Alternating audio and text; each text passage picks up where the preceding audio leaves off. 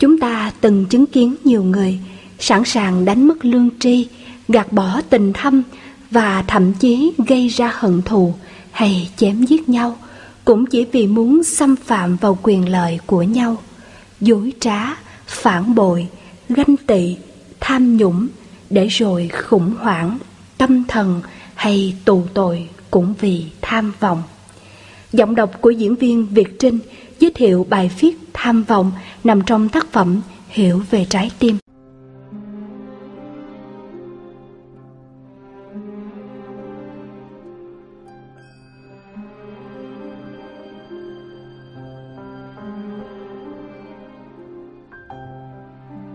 Vì nghĩ rằng những điều kiện thuận lợi bên ngoài có thể làm cho ta có thêm hạnh phúc Nên ta luôn mong muốn có nhiều hơn những gì mà mình đang có ngay cả khi ta biết những ước muốn ấy rất xa vời, Vượt khỏi tầm với, Thậm chí có thể phải trả những cái giá rất đắt mà ta vẫn quyết có cho bằng được, Thì đó chính là tham vọng.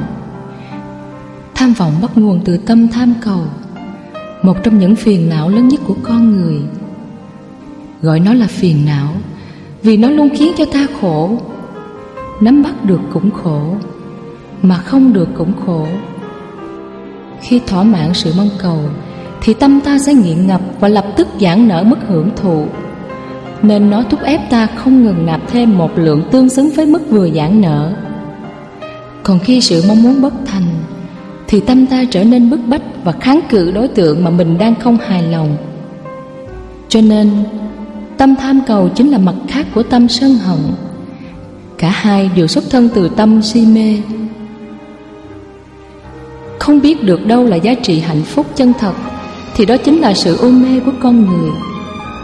Trải qua bao thăng trầm lịch sử, con người cũng nghiệm ra được tất cả sự thỏa mãn về vật chất, quyền lực, danh vọng sắc dục cũng chỉ tồn tại trong nhất thời Nếu định nghĩa nó là hạnh phúc Thì quả là cuộc đời này không có thứ hạnh phúc nào chân thật cả Chính vì vỡ mộng sau bao nhiêu năm lang thang tìm kiếm nên rất nhiều người tin rằng không bao giờ có thứ hạnh phúc gọi là chân thật. Tất cả chỉ là giả tạm giữa cuộc đời này. Đúng là bản chất của mọi sự, mọi vật trên thế gian này đều vô thường Thành bại hợp tan. Cho nên càng đuổi bám theo nó Thì ta càng phí sức Mà chẳng bao giờ làm chủ được nó lâu bền. Do đó Để vượt thoát khỏi sự khống chế của vô thường Thay vì hướng ra ngoài để đuổi bám đối tượng, Thì ta hãy quay vào trong tâm mình mà nương tựa. Khi tâm đã dọn sạch được năng lượng mong cầu, Thì tất cả những phiền não khác cũng không còn cơ sở để tồn tại. Và chính trạng thái vắng bặt mọi phiền não ấy Là hạnh phúc chân thật, Thứ hạnh phúc không bao giờ tan biến. Thực tế, Tâm ta vẫn thường hay thay đổi, Nhưng đó chỉ là hiện tượng.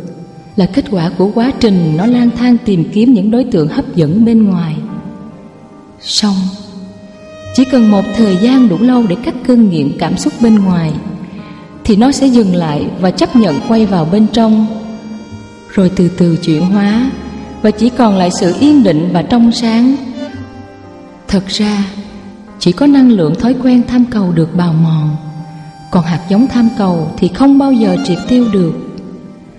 Cũng như mọi phiền não khác, tâm tham cầu chỉ là kết quả của sự vận hành sai lệch của cơ chế tâm lý, nên khả năng tiềm ẩn sự sai lệch của cơ chế tâm lý vẫn còn, thì cơ hội trở lại của tâm tham cầu vẫn còn. Ta gọi là hạt giống tham cầu để hiểu rằng nó là kết quả của những gì đã tạo ra từ trước nhưng nó vẫn chưa chính thức hoạt động và thể hiện hết sức sống bên trong khi nó chưa hội đủ điều kiện.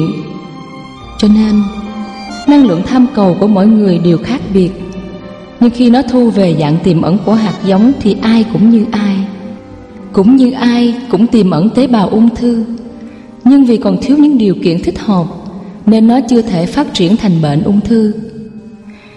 Ngay cả khi trở thành bậc thánh, thì những hạt giống phiền não vẫn còn tiềm ẩn. Nhưng vì bậc thánh đã chuyển hóa xong phần năng lượng của nó và đưa tâm thức vượt lên những cung bậc cao hơn.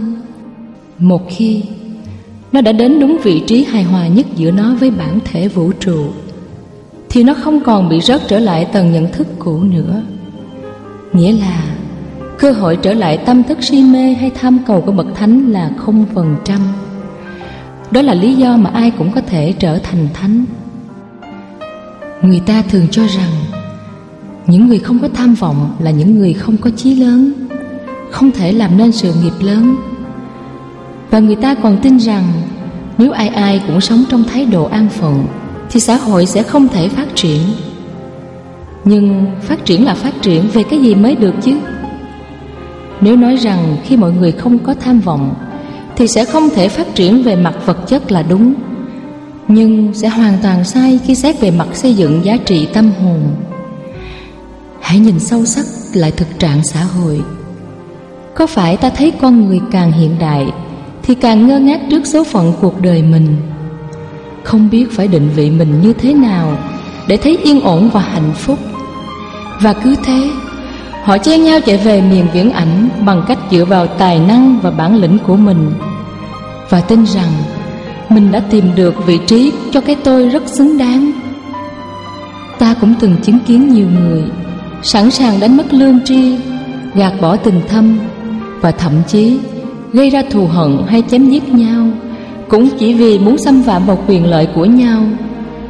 Dối trá, Phản bội, Ganh tị, Tham nhũng để rồi khủng hoảng, Tâm thần hay tù tội cũng vì tham vọng.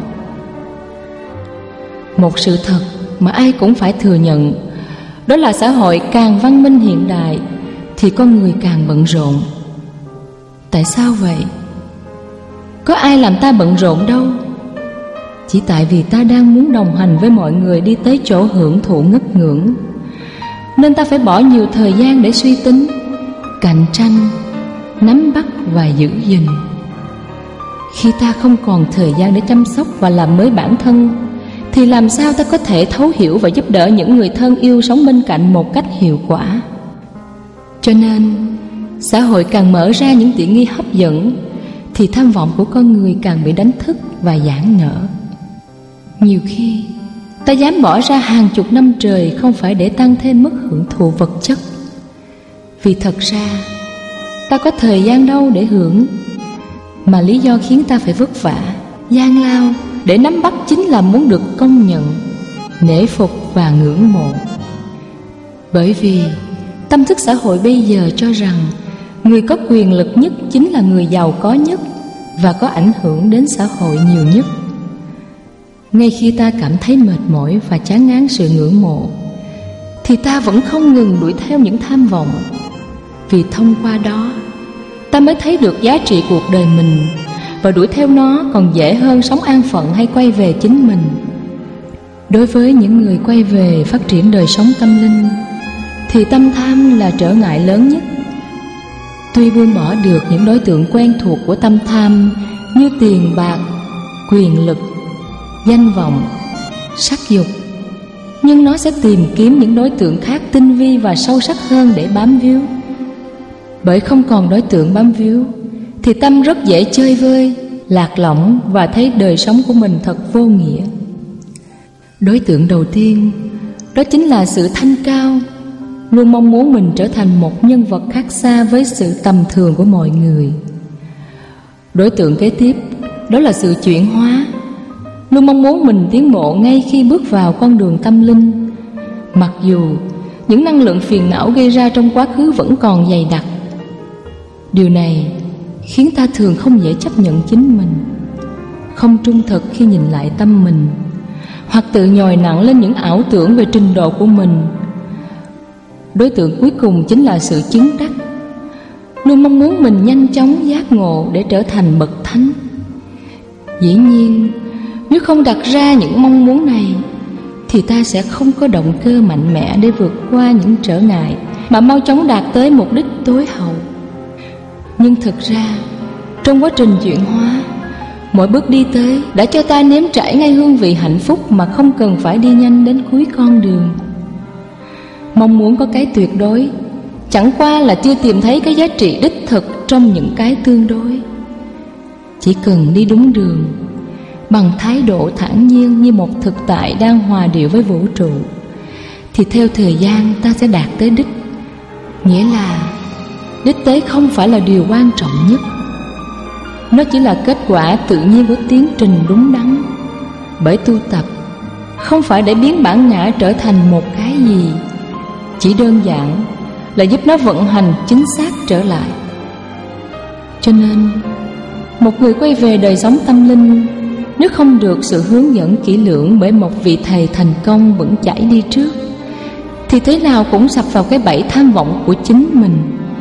Vì vậy, Càng tu tập Thì họ càng vướng kẹt Và càng vùng vẫy trong phiền não Mà chính họ cũng không biết tại sao. Đó là chưa nói có rất nhiều kẻ mê tín. Luôn mơ tưởng đến thế giới xa xăm Chỉ toàn là hạnh phúc. Có đầy đủ điều kiện hưởng thụ cao quý nhất trên đời Mà không cần phải vất vả tranh đấu. Với những đối tượng có thật và có thể đạt được trong thực tại Mà còn khiến cho nhiều người sống dở, chết dở. Nên với những tham vọng không có cơ sở chính chắn để tin tưởng Thì thế nào cũng khiến cho người ta đối xử với cuộc đời còn lại của mình Như một kiếp sống thừa. Tham vọng đã làm cho ta đánh mất sự sống ngay từ khởi điểm.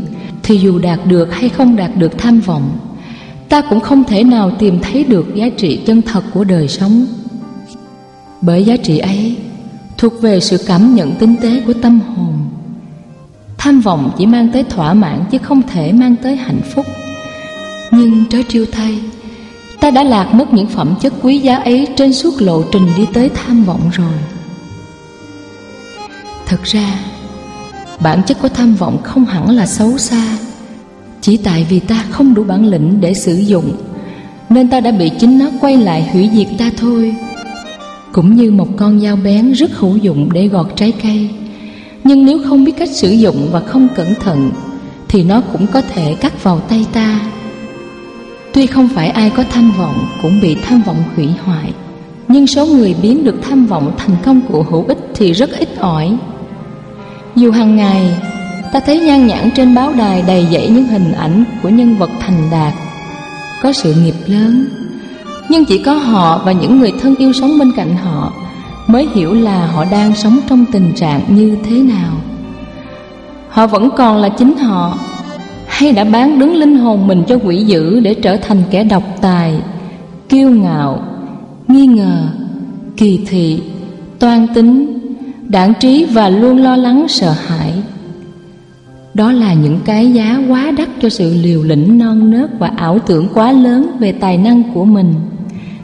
Thế nên, tham vọng thì ai cũng có thể đặt ra, nhưng bản lĩnh đạt được thì không ai có thể biết nổi. Bản lĩnh chủ động được tham vọng chính là tinh thần vô tham. Tham mà không tham, ta có quyền đặt ra hoài bão hay lý tưởng nhưng cần phải đánh giá chính xác về khả năng có thật của mình để không xây dựng nên những ước vọng mà thực chất chỉ là ảo vọng. Lẽ dĩ nhiên, trong hiện tại ta không thể tiên đoán chính xác hết tiềm lực của mình. Vì có khi đi một đoạn đường gặp phải nhân duyên thích hợp thì mới phát hiện ra một cách bất ngờ. Khi đã chính thức đặt ra tham vọng, ta phải hội tụ năm điều kiện sau đây để vươn tới tham vọng mà không bị nó hạ gục. Thứ nhất, không ngừng nỗ lực để mài dũa tài năng và học hỏi thêm kinh nghiệm của những người đi trước. Thứ hai, luôn quan sát những diễn biến phức tạp của tâm tham trong suốt lộ trình. Nếu thấy nó bị hoàn cảnh tác động mà vượt qua mức dự tính và tầm kiểm soát thì phải ngưng lại ngay. Thứ ba, phải tạo được sự cân đối giữa đời sống bình thường và tham vọng. Nghĩa là phải có khả năng sống sâu sắc trong hiện tại dù đang hướng tới tham vọng. Thứ tư, ý thức rõ ràng tham vọng này không phải là lý do duy nhất để ta thấy được giá trị đích thực của mình. Nên lỡ không đạt được thì ta cũng không tuyệt vọng và đau khổ. Thứ năm, luôn nhớ rằng để đạt được tham vọng thì ta phải nương nhờ vô số điều kiện thuận lợi bên ngoài nên ta sẽ không có cái tự ngã đáng tự hào và kiêu ngạo khi đạt được tham vọng. Nhưng nếu không tham, Dù chỉ để có thêm chút hưởng thụ danh dự Hay thấy được giá trị của mình, Thì ta tham để làm gì? Có một lý do rất xứng đáng để ta mạnh dạn phát huy tham vọng. Đó là hướng tới phục vụ mọi người, Mơ ước góp phần xây dựng một xã hội sống tỉnh thức. Hiểu biết và thương yêu có thể là một thứ tham vọng. Nhưng nó thật xứng đáng cho ta hy sinh cả cuộc đời mình để thực hiện mơ ước ấy. Nếu xã hội ngày càng mất dần những con người có trái tim lớn và lá gan lớn như thế, Thì xã hội sẽ đi về đâu? Và tương lai loài người sẽ ra sao? Tuy nhiên, Ta đừng bao giờ quên, Khi bước vào con đường phụng sự là ta đã tìm thấy hạnh phúc rồi và ước mơ lớn ấy phải cần nhiều cánh tay chung sức, Chứ không chỉ có cái ngã tài năng riêng biệt của ta mà làm nên. Cho nên, Bản chất của vô tham chính là vô ngã. Tham không phải để phục vụ cho cái ngã ích kỷ của mình, Thì đó là hành động của một bậc trượng phu, Bậc anh hùng Hay bậc có hiểu biết và tình thương lớn. Thấy trăng mà thẹn lòng, Bỏ đại dương minh Thuyền về đâu lạc bến? Vì mãi xuôi theo dòng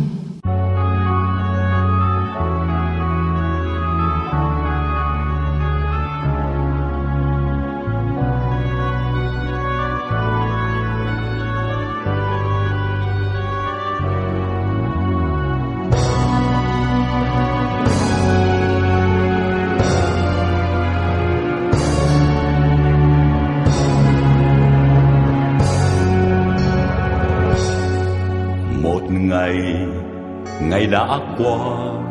Ôi, một ngày ngày trong qua. Một chiều, một ngày, âm thầm đã đã trôi đi, không còn gì. Ôi, chinh chiến đã mang đi bạn bè ngựa hồng đã mỏi vó chết trên đồi quê hương. Còn có ai không còn người? Ôi nhân loại, mặt trời, và em thôi. Nay đôi môi, xin thương người. Ôi nhân loại, mặt trời, trong tôi.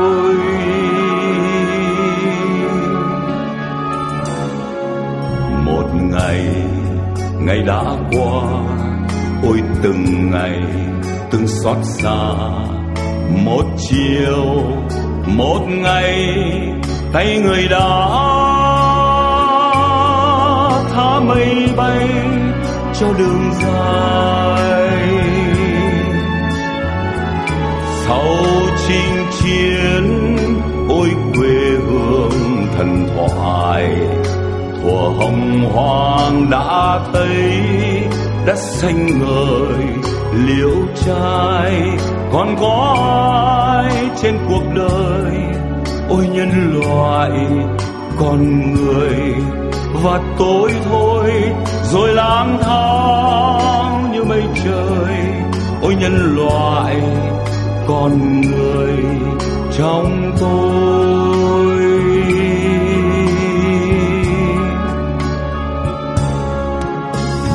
trời đã ngủ yên. Xin mặt trời, hãy ngủ yên. Người hãy nhớ mang theo hành trang qua khoảng trời vắng chân mây địa đàng người hãy nhớ mang theo hành trang qua khoảng trời vắng chân mây địa đàng người hãy nhớ hãy nhớ hoài